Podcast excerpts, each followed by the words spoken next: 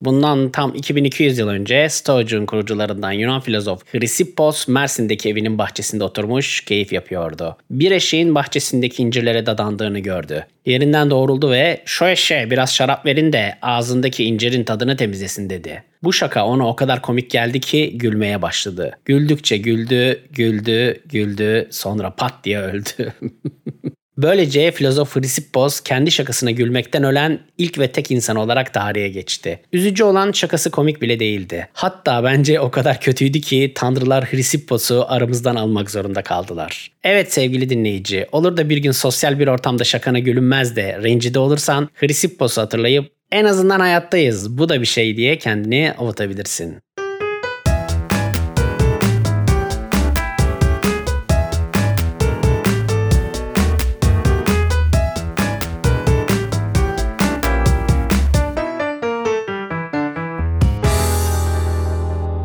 Saçmalık teorisinin 5. bölümünde tekrar birlikteyiz sevgili dinleyici. Ben bu kaydı yaptığım sırada 2020'yi %70 tamamlamış durumdayız. Ha gayret bitti bitecek. Bu yıl o kadar çok saçma şey oldu ki bir ara bu podcast'i yapmasam mı diye düşünmedim değil. Evren bize en büyük şakalarını yaparken bir podcast ile ona rakip olmak hiç de akıl kârı değil. O yüzden mümkün olduğunca alttan alıyorum. İddialı söylemlerden kaçınıyorum. Zaten etrafıma bakıyorum. Herkes düşük profil takılıyor. Patron çıldırmış felaket yağdırıyorken kimse göze batmak istemiyor. Sınıfta öğretmenle göz göze gelmemeye çalışan çocuklar gibiyiz. Her an sözlüğe kalkabiliriz. Hayır sözlü de normal bir sözlü değil. Yaz ortası dolu yağıyor. Olmadık yerlerde depremler oluyor. 3 gün önce Wakanda Forever diye takla atan sağlıklı adam birden hastalıktan gidiyor. Karadeniz'de doğalgaz filan buluyoruz. Olmayacak işler. Çok fazla kafa ütülemeden mevzuya geri dönüyorum. Buyurunuz.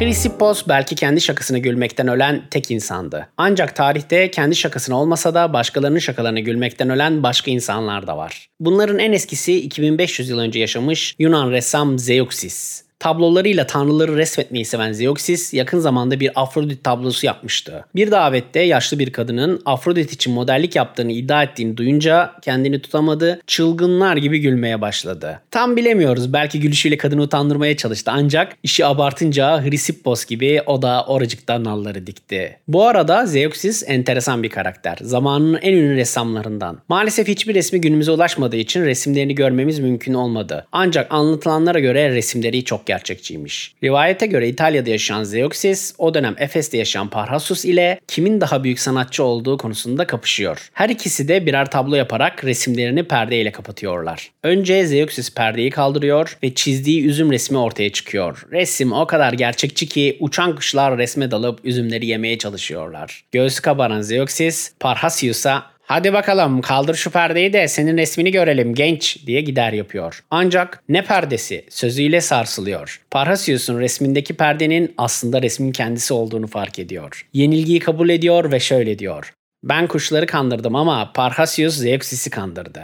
Of hastasıyım böyle hikayelerin. Günümüzde yok böyle mevzular. En son 2000'lerde arabeskin kralı kim kapışması yaşanmıştı. Mahsun Kırmızıgül İbrahim Tatlıses'e kafa tutmuştu. Ha bir de rapçilerin mekanın sahibi kapışması var. Ama o da birbirine laf sokmalı ergen kavgası gibi güdük kaldı. Boyz Anılar ile Fuat'ın stüdyodaki tekme tokat kavgası gibi bir heyecan olmadı. Konumuza dönersek gülmekten ölenler sadece antik Yunanlılar değil. 1410 yılında yaşayan Aragonlu Martin de benzeri bir kaderi paylaşmış. Saray soytarısı Bora'nın yaptığı şakaya ölümüne gülüyor, çat diye orada ölüyor. Kralın huzuruna geç çıkan Bora olayı bir şaka ile geçiştirmek istiyor ve şöyle diyor. Yandaki üzüm bahçesinde kuyruğundan asılmış bir geyik gördüm. Sanki birisi onu incir çalmaktan cezalandırmış gibiydi. Evet kralın gülmekten öldüğü şaka bu. Sizi hayal kırıklığına uğrattım farkındayım ama maalesef bu da komik değil. İşin ilginç yanı Hrisippos da incir ile alakalı bir şakayla gülmekten ölmüştü. Tabii şimdi bu şakalar bize komik gelmiyor. Bunun sebeplerinden biri bu şakaların o dönemde neye referans verdiklerini bilmiyoruz. Bir şakayı anlamak için önce o şakanın dünyası konusunda bilgi sahibi olmak lazım. Hayatınızda hiç yeni tutulmuş hamsinin oynaşmasını görmemişseniz Oy hamsi bunu görse oynamayı bırakır diyen bir adamın şakası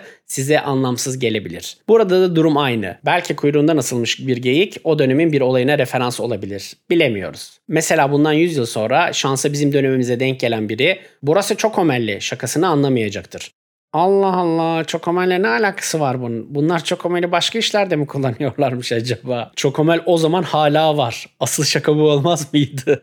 Son olarak yakın dönemden iki gülmekten ölme vakası daha var. Bunlardan biri 1920 yılında ölen Avusturyalı Arthur Copcroft. Evinde 5 yıl önceki gazeteyi buluyor. Gazetede yer alan eski fiyatları görünce gülmeye başlıyor ve o da kendini durduramıyor. Sonu malum. Çok enteresan sayın dinleyici. Adam gülmekten ölmüş. Biz 5 sene önceki fiyatları görünce hüngür hüngür ağlıyoruz. Burası gerçekten çok ömelli. Kayda geçen son gülmekten ölme vakası 1975 yılında bir komedi dizisine aralıksız 25 dakika gülen Alex Mitchell. Bunu da karısından öğreniyoruz. Acaba hiç kıllanmadı mı? Bu adam 25 dakikadır gülüyor. Ya beynine kan gitmezse filan diye. Bey gülme bu kadar. Kime diyorum? Bir günde beni şöyle güldürmedin. Ah kafam ah. Canıtım varken sen git buna var. Aa ölmüş. Mezar taşına ne yazmışlardır acaba? Son güldü, tam güldü. Bugün olsa Instagram'da paylaşan arkadaşları hayatı gülüşüne sığdırdı filan yazarlardı herhalde. Düşünsene bir ortamda şaka yapıyorsun, hayvanlar gibi gülüyorsun, herkes şaşkın bir şekilde sana bakarken pat diye ölüyorsun.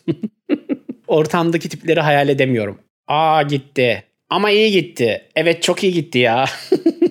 Aslında şaka yapan insan her zaman komik olmak için şaka yapmıyor. Şaka çoğu zaman insanların ifade edemedikleri şeyleri söylemek için bir araç olabiliyor. Mesela bazı insanlar sosyal ortamlarda ne yapacaklarını bilmedikleri için şaka yaparak durumu idare etmeye çalışıyorlar. Yani her şakacı aslında komiklikten bunu yapmıyor. Bir nevi savunma mekanizması gibi de düşünülebilir. O yüzden şakacı biriyle karşılaştığınızda onun neden şaka yaptığını gözlemlemek o insan hakkında size fazlasıyla bilgi verebilir. Kendi şakalarını gülmekten ölenler kadar ölümüyle şakaya dönüşenler de var. Hani hep duyarız ya o hapşırırken nefesini tutup ölen kişiye. Bize onu örnek gösterip nefesini tutma diye nasihat ederler. Biz de o saçma ölümlü hikayelerden biri olmak istemeyiz. Mesela bir adam içine bomba koyduğu paketi postayla gönderiyor. Ancak pulları eksik olduğu için paket kendisine iade olarak geri dönüyor. İade paketi kendine gelen yeni bir posta sanıp açan adamımız kendi bombasının patlamasıyla ölüyor. Adam bombalı eylemiyle tarihe geçemedi ancak bir fıkraya dönüşüp ölümsüzleşmeyi başardı. Tabi ölümüyle şakaya dönüşenlere baktığımızda bizim farkımız hemen ortaya çıkıyor.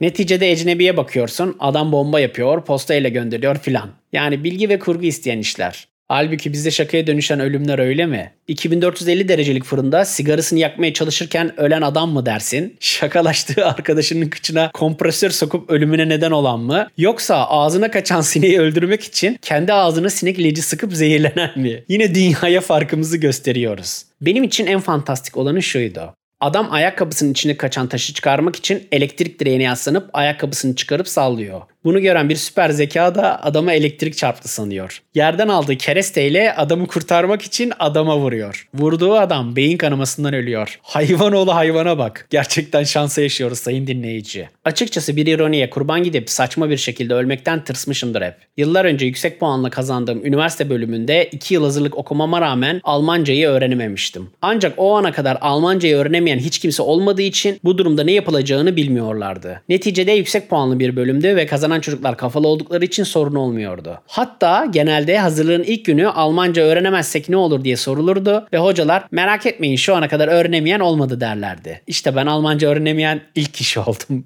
İngilizce bölümlerde o bölümün düz versiyonuna geçiş yapılırken benim bölümün dengi bir bölüm de yoktu. Sonunda bu işin içinden çıkamayıp beni okuldan attılar. Yıllar sonra Almanca hazırlığı bitiren biriyle karşılaştığımda beni tanıdığını söyleyince çok şaşırdım. Meğersem hazırlığa başlayıp hocam eğer Almancadan kalırsak ne oluyor diyenlere artık beni anlatıp korkutuyorlarmış. Fiziksel bir ölüm olmasa da akademik bir ölüm olarak bir fıkraya dönüşme başarısını gerçekleştirmiş olmanın gururunu yaşıyorum. Yoksa bir bölümün daha sonuna mı geldik sevgili dinleyici? Bölümler ne çabuk geçiyor. Eskiden böyle miydi? Dinle dinle bitmezdi. Nerede o günler? 5 bölüm. Dile kolay. İnsanlık için önemsiz, benim için büyük bir olay. Senin de hakkını vermezsem olmaz. Bu saçmalama deneylerimde sıkılmadan benimle oldun. Kah güldün, kah bu ne bok gibi bölüm dedin. Ama yine de bırakıp gitmedin. Her hafta yeni bölümlerde buralardayım. Sakın gelmemezlik yapma. Kafa arkadaşlarını da getir. Ortamımız güzelleşsin sevgili dinleyici. Thank you.